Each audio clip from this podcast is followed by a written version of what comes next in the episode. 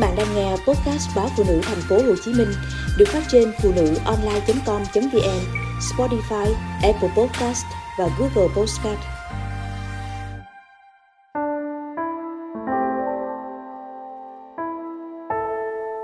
Ngày mới ra trường, cầm tấm bằng tốt nghiệp loại giỏi, tôi gõ cửa nhiều cơ quan nhưng không nơi nào nhận.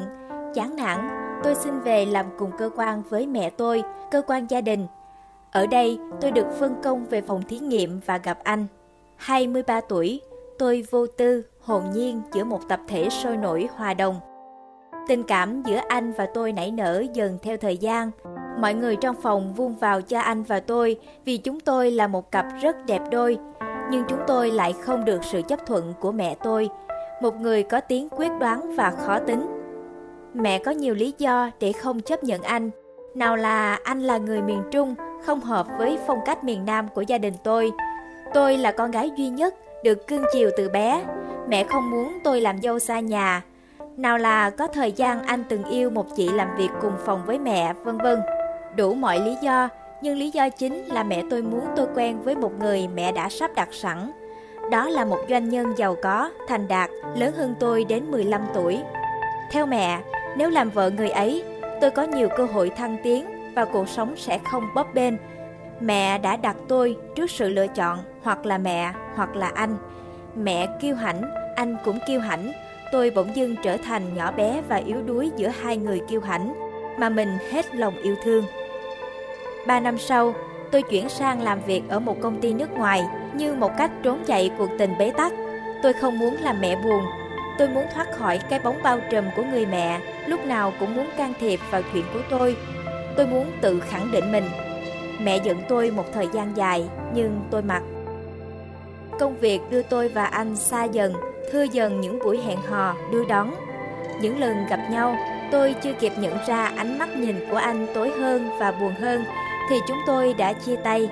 Tôi bị cuốn vào công việc, không còn thời gian để suy nghĩ chuyện riêng tư. Tôi nhận đi công tác nhiều hơn cũng là một cách tìm quên.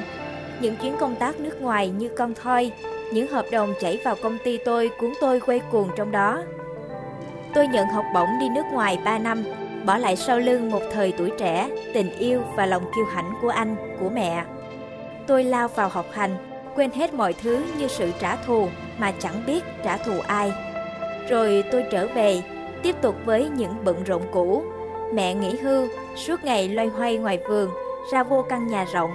Tôi được tin anh đã lập gia đình với một đồng nghiệp họ có một tổ ấm yên bình. Người mẹ chọn cho tôi ngày xưa cũng đã có gia đình. Mẹ nhìn tôi xót xa khi thấy đuôi mắt tôi đã bắt đầu xuất hiện những vết chân chim. Tôi không hiểu mẹ nghĩ gì. Giờ đây khi đêm về, đối diện với bóng mình trên vách, soi lại mình trong gương, tôi chợt nhận ra tôi vẫn là một người rất yếu đuối. Hiểu cái tôi ngày ấy của tôi cũng lớn không kém gì anh. Chúng tôi đã không cùng nhau quyết tâm cho một hạnh phúc Tôi không trách anh, cũng chẳng dám trách mẹ, chỉ tự trách mình đã quá kiêu hãnh, không nhận ra những điều đó. Ba sự kiêu hãnh trong ba con người đã làm cho tất cả mọi điều trở thành quá khứ, một quá khứ vui ít, buồn nhiều. Tôi ngộ ra những điều đó khi đã 35 tuổi, đang là giám đốc chi nhánh của một công ty. Ai cũng cho là tôi thành đạt và có nhiều thứ trong tay, nhưng chỉ mình tôi biết Lẽ ra hạnh phúc đã mỉm cười với tôi, nếu ngày ấy tôi biết suy xét mọi điều và lòng kiêu hãnh bớt đi.